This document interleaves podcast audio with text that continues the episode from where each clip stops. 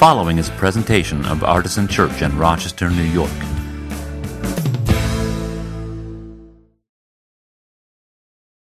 So, as I mentioned uh, a few moments ago, we are doing two things today. We're both having a service of baptism and concluding our series on Paul's letter to the Philippians. And although the word baptism doesn't appear in this letter, I do think that there happens to be a passage that fits with the idea of baptism really well. And it happens to be in chapter 3, which is the one chapter that we haven't gotten to in this little letter. Now, we typically would go through in order with something like this, but for this particular series, we just each we just took a, a, one passage from each of the four chapters of Philippians and had a, a message and a reflection on that. So today is chapter three, and uh, if you want to grab a red Bible, if you have access to one, thank you, Dan. It would be on page 954.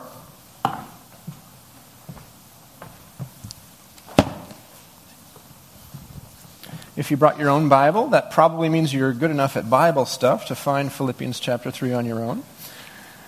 I would encourage you to bring your own Bible if you have one. I do think there's something meaningful about connecting to the, the text in, a, in, a, in the same way each time and in the same way at home as you do here. And if you don't have a Bible, would like to take one, there are tons of these red ones lying around. There's a whole library cart full of them at the back of the room. You are most welcome to take one home with you. Uh, matter of fact, we would consider it an honor to bless you in that way.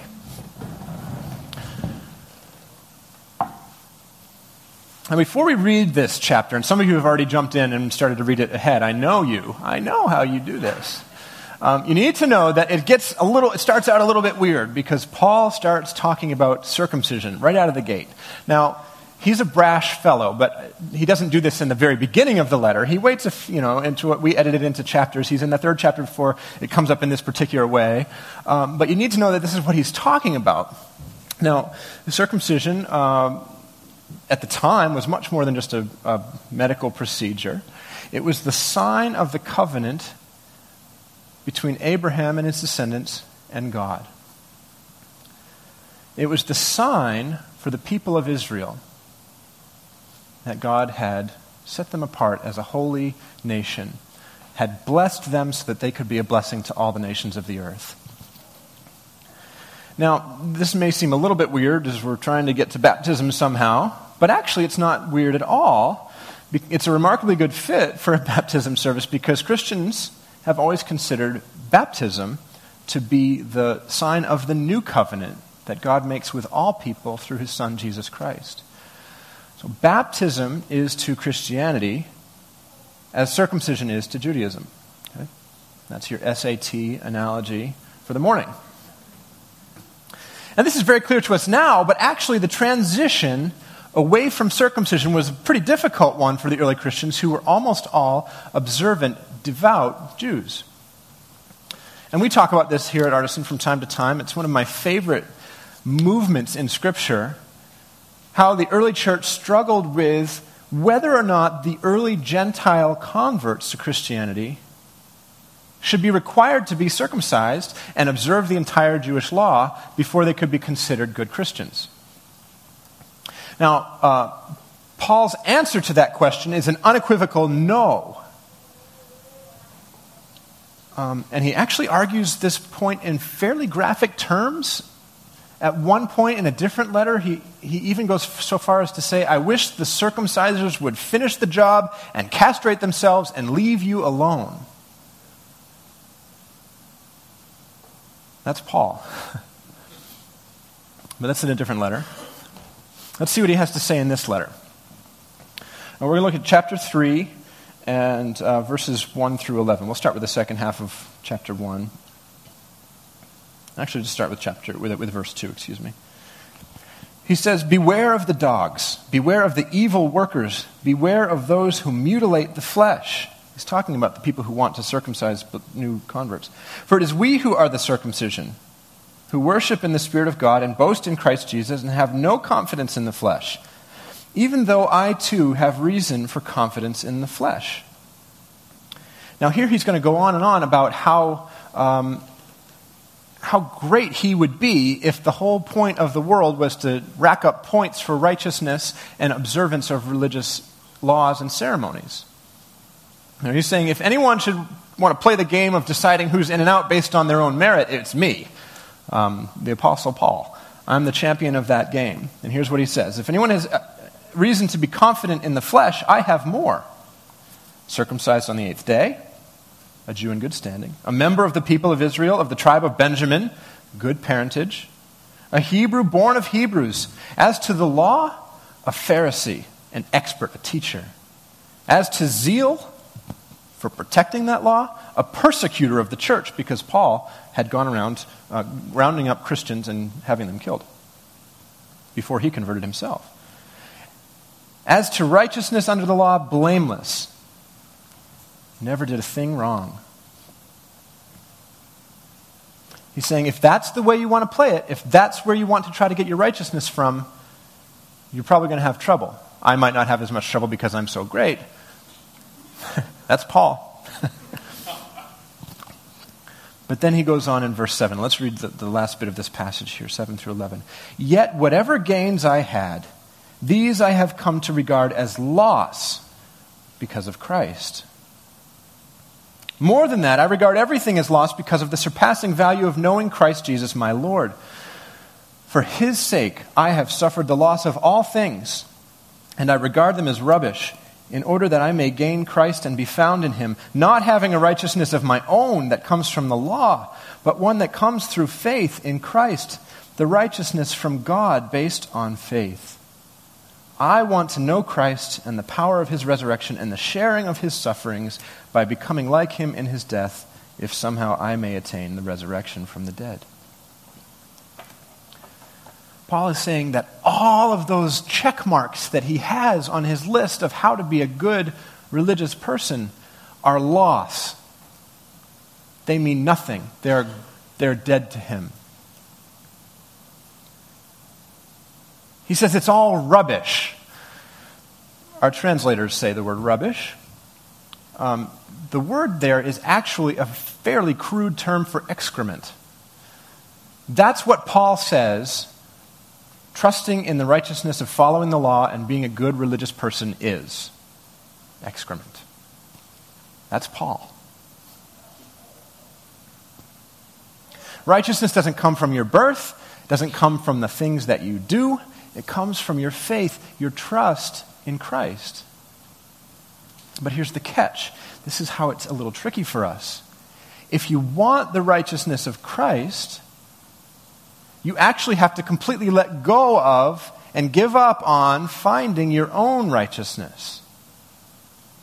See, the little turn of phrase here in verse 8 where he says,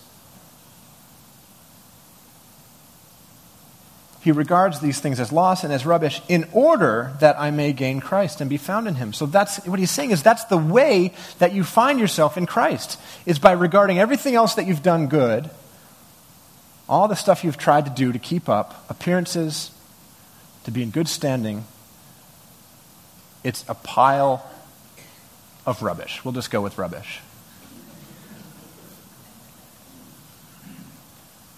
And then toward the end of the passage, he says, I want to know Christ and the power of his resurrection and the sharing of his sufferings by becoming like him in his death, if somehow I may attain the resurrection from the dead. Now, that is what we represent and symbolize in the sacrament of baptism. Sacrament is a word that means mystery, and it's not mystery as in like puzzle or something confusing. It's mystery as in something that was hidden that has now been revealed. It's a sign of the work of God in our lives. We say that about baptism and we say it about communion. Other traditions say it about other acts of the church. For us, those are the two big ones. These are the two mysteries, the signs, the revelations of God baptism and communion. And in baptism, we, we represent a few things. It's not just the, the very obvious visual representation of being washed clean, but it's also a more subtle and in some ways kind of disturbing sense of imagery of death and burial in the water, and then resurrection emerging from the water.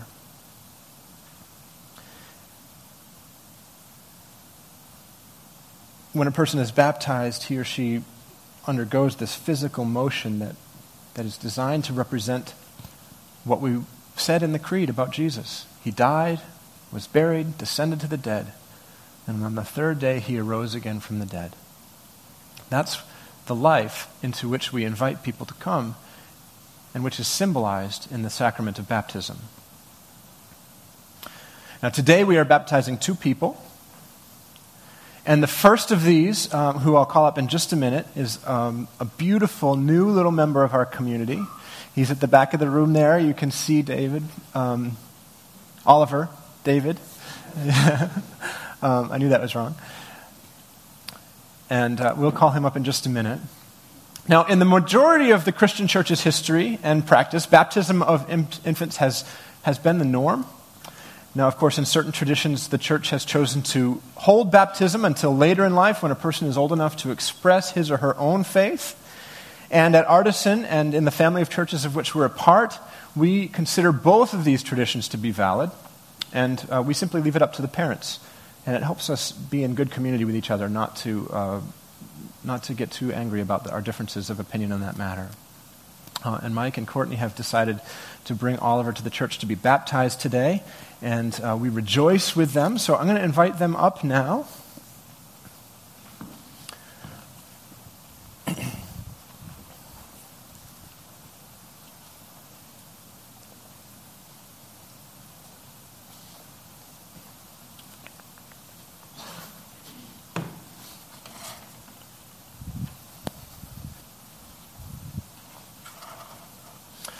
Now, one of the neat traditions in baptism that we have at our particular congregation at Artisan is that we save a little bit of the baptism water each time we do baptisms.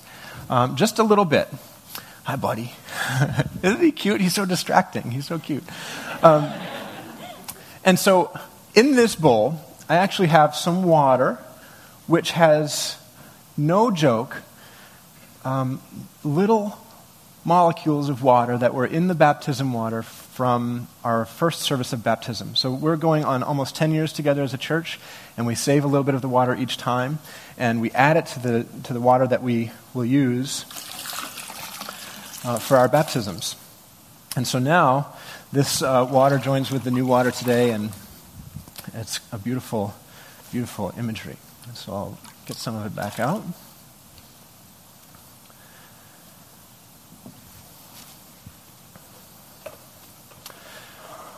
Today, Michael and Courtney bring their son to the church for the sacrament of holy baptism.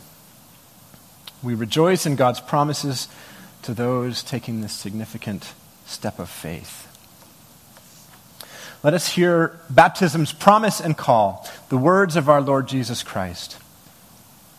All authority in heaven and on earth has been given to me. Go, therefore and make disciples of all nations, baptizing them in the name of the Father and of the Son and of the Holy Spirit, and teaching them to obey everything that I have commanded you. And remember, I am with you always to the end of the age. And the Apostle Paul says in the book of Ephesians there is one body and one Spirit, just as you were called to the one hope of your calling, one Lord, one faith, one baptism, one God and Father of all, who is above all and through all and in all.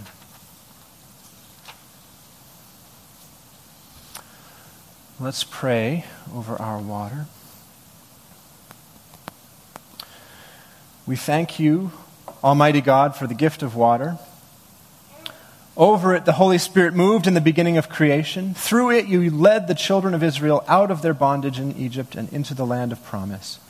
In it, your son Jesus received the baptism of John and was anointed by the Holy Spirit as the Messiah, the Christ, to lead us through his death and resurrection from the bondage of sin into everlasting life.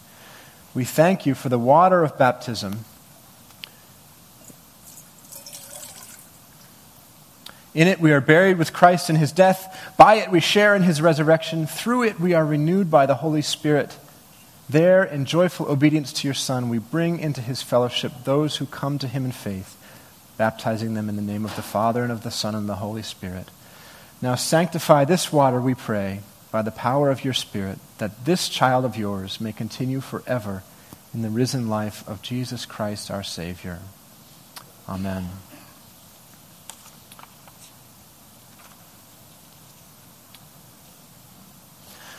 Michael and Courtney, do you desire that Oliver be baptized in the name of the Father, the Son, and the Holy Spirit?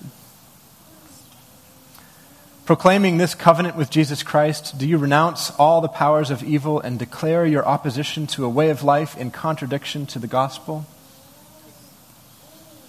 Relying on God's grace, do you promise to teach the Word of God to your child, to pray for and help him in every way so that he may become a true disciple of Jesus Christ? Empowered by the Holy Spirit, do you promise to enable Oliver to participate fully in the life of the local body of Christ, to do justice, to love kindness, and to walk humbly with our God?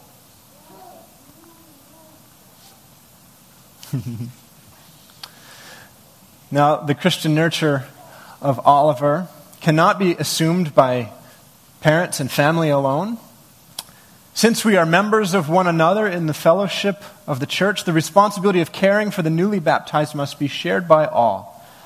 In receiving and caring for Oliver, will you, as members of the Church of Jesus Christ, do your part by word and deed with love and prayer to guide and nurture Oliver, encouraging him to know and follow Christ, and caring for him as Christ's own? If so, answer, with God's help, we will.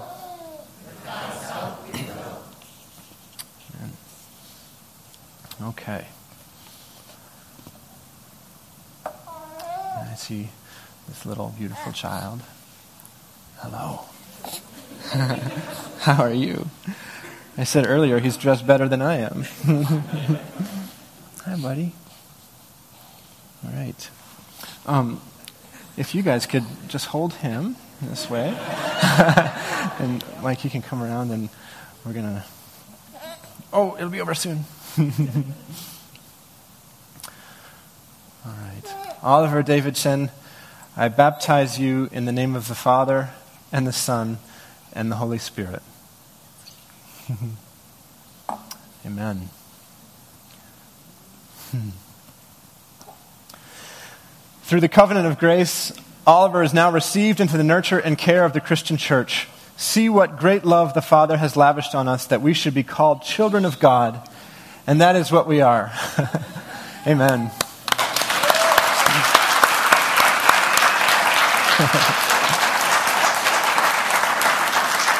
well, I actually usually have certificates to give to you, but unfortunately my printer would not cooperate with me this morning. So I will give you the baptism certificate next time I see you guys, okay? Thank you. Amen.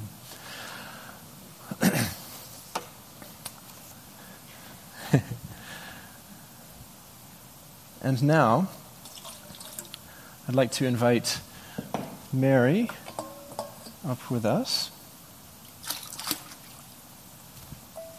We are seeing both forms of uh, and, and traditions of baptism that I mentioned earlier represented this morning, and this is wonderful.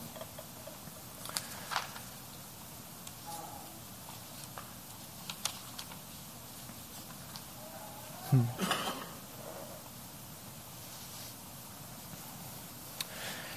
Uh, Mary, you have some sponsors who you've asked to be with you today. Um, if you're one of Mary's sponsors, would you be so kind as to come forward now?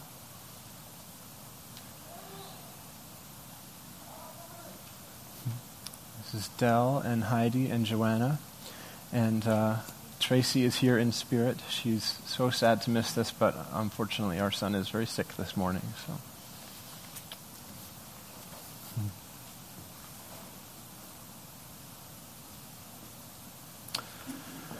So, Dell and Heidi and Joanna, thank you for your love and care and support of Mary in her life and in her faith.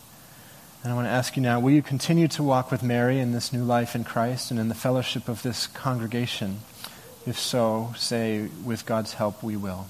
With God's help, we will. Amen. Um, Mary, um, I've asked you to give a kind of a personal story of your own faith, a testimony, if you will. And uh, so, would you share with us now what brought you to this point? Why are you here today? Um, so, when I was speaking with Scott last week, he said to me two words that struck me then and have stuck with me since. He said, Why Jesus?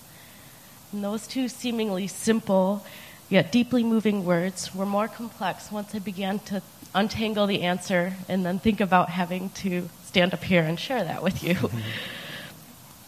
anyway, I grew up in a family with mixed faiths, celebrating Hanukkah and Christmas, Passover, and Easter. I was the kid who always had a lot of questions, and I still am that kid. in some ways, I think I always wanted to know Jesus. I was brought up with values of love, compassion, generosity, kindness, and the saying, never judge someone until you walk miles in their shoes. I want to live, share, and spread these values. And because of grace, living these values the best way I can will be good enough. I want to submit and surrender to the Lord's grace, and that will be good enough. I was reading Galatians earlier this week, and a few particular verses seemed to resonate with the embryonic concepts of my testimony. And in rereading the chapter later in the week, I found these verses to recapitulate the essential elements of what I wanted to share today. As I said, I think I always wanted to know Jesus, and I still do. I am answering this calling. Galatians 5 13 through 14 reads, you, my brothers and sisters, were called to be free, but did not use your freedom to indulge the flesh.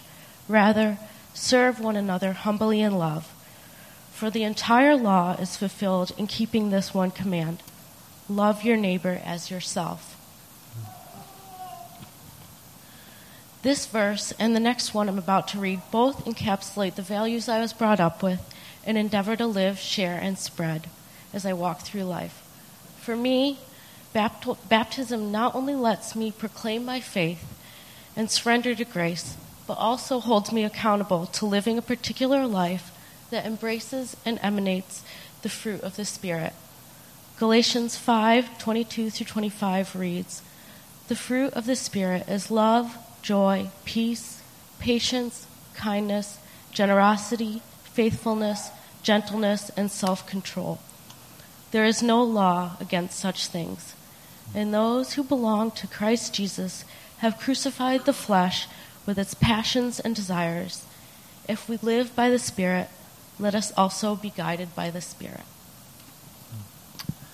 Thank you, Mary. It's beautiful.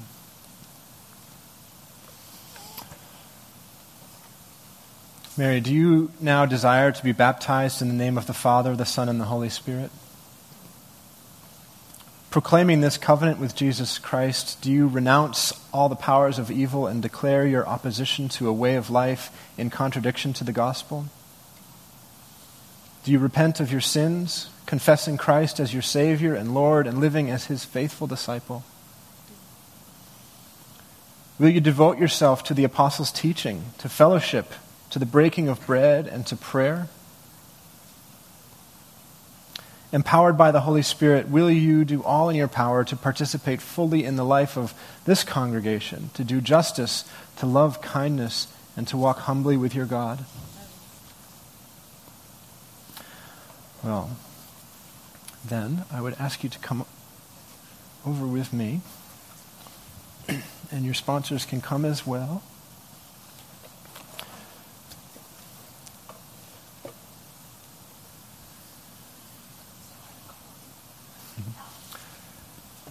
since the last time we did this, we have found a way to heat our baptism water. So those who were baptized before you are very jealous right now. But go ahead and.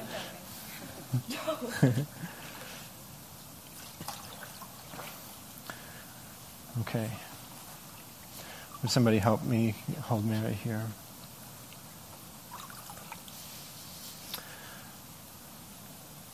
Mary, we baptize you in the name of the Father, the Son, and the Holy Spirit.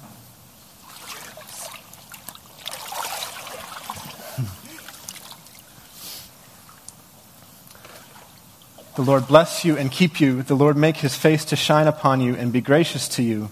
The Lord lift up his countenance upon you and give you peace. Amen.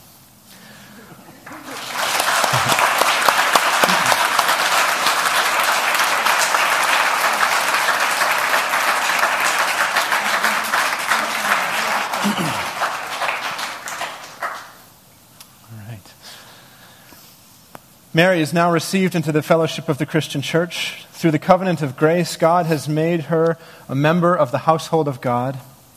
With joy and thanksgiving, we welcome you into this community of faith to share with us in Christ's ministry, for we are one in Christ.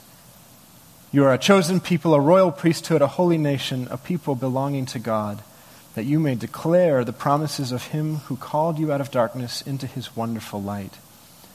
Once you were not a people, but now you are the people of God. Once you had not received mercy, but now you have received mercy. Amen.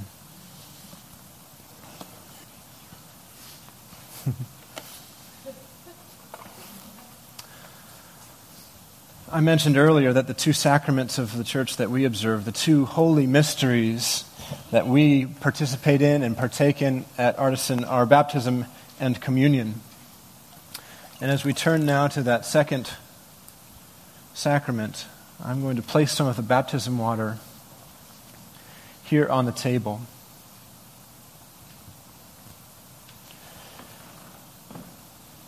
If baptism is the sacrament of welcome into the community of faith, communion is the sacrament of sustenance,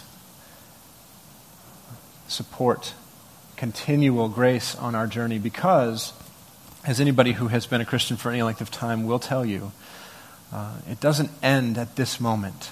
Your problems don't all suddenly go away. You don't instantly become a perfect human being ready to enter God's glory. Um, but you start down a path.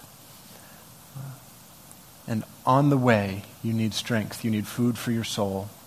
You need God's continued, mysterious grace in your life. And that's what communion offers to us.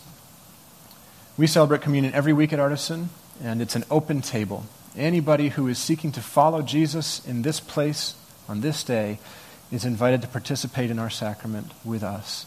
And uh, if you uh, come to the table and would like to remember your own baptism, remember the start of your journey, whether it was very recently, whether it was before you have memory, or anywhere in between, the water is here, and you can recall your baptism after you receive communion if you'd like. Um, if you are a person who does not confess Christian faith, if uh, you are not following Jesus intentionally in your life, we still are so glad that you're here today, and uh, we want you to feel welcome and uh, comfortable. It's entirely okay to sit and think and uh, meditate or pray uh, or just observe. And no one will look sideways at you if that's what you choose to do this morning. Um, what I usually say is uh, if you hear the, and feel the Spirit of God speaking to you and leading you in one direction or the other, please follow that direction and uh, seek God in whatever way He's calling you to Himself this morning. And we'll continue in worship uh, together. And uh, our prayer team usually um, puts a representative up here to pray with people personally during this time if they'd like personalized prayer. Um, I think it would be a little tricky to get up there, so maybe we can set up a few chairs in the back corner there. If you'd like personal prayer, a member of the prayer team would love to pray with you this morning. And we'll sing again uh, a couple of songs in just a minute. So continue to worship Him. Uh, if your children are down the other end, you can go and get them. Um, respond to God's Spirit. Let's continue in worship this morning. Amen.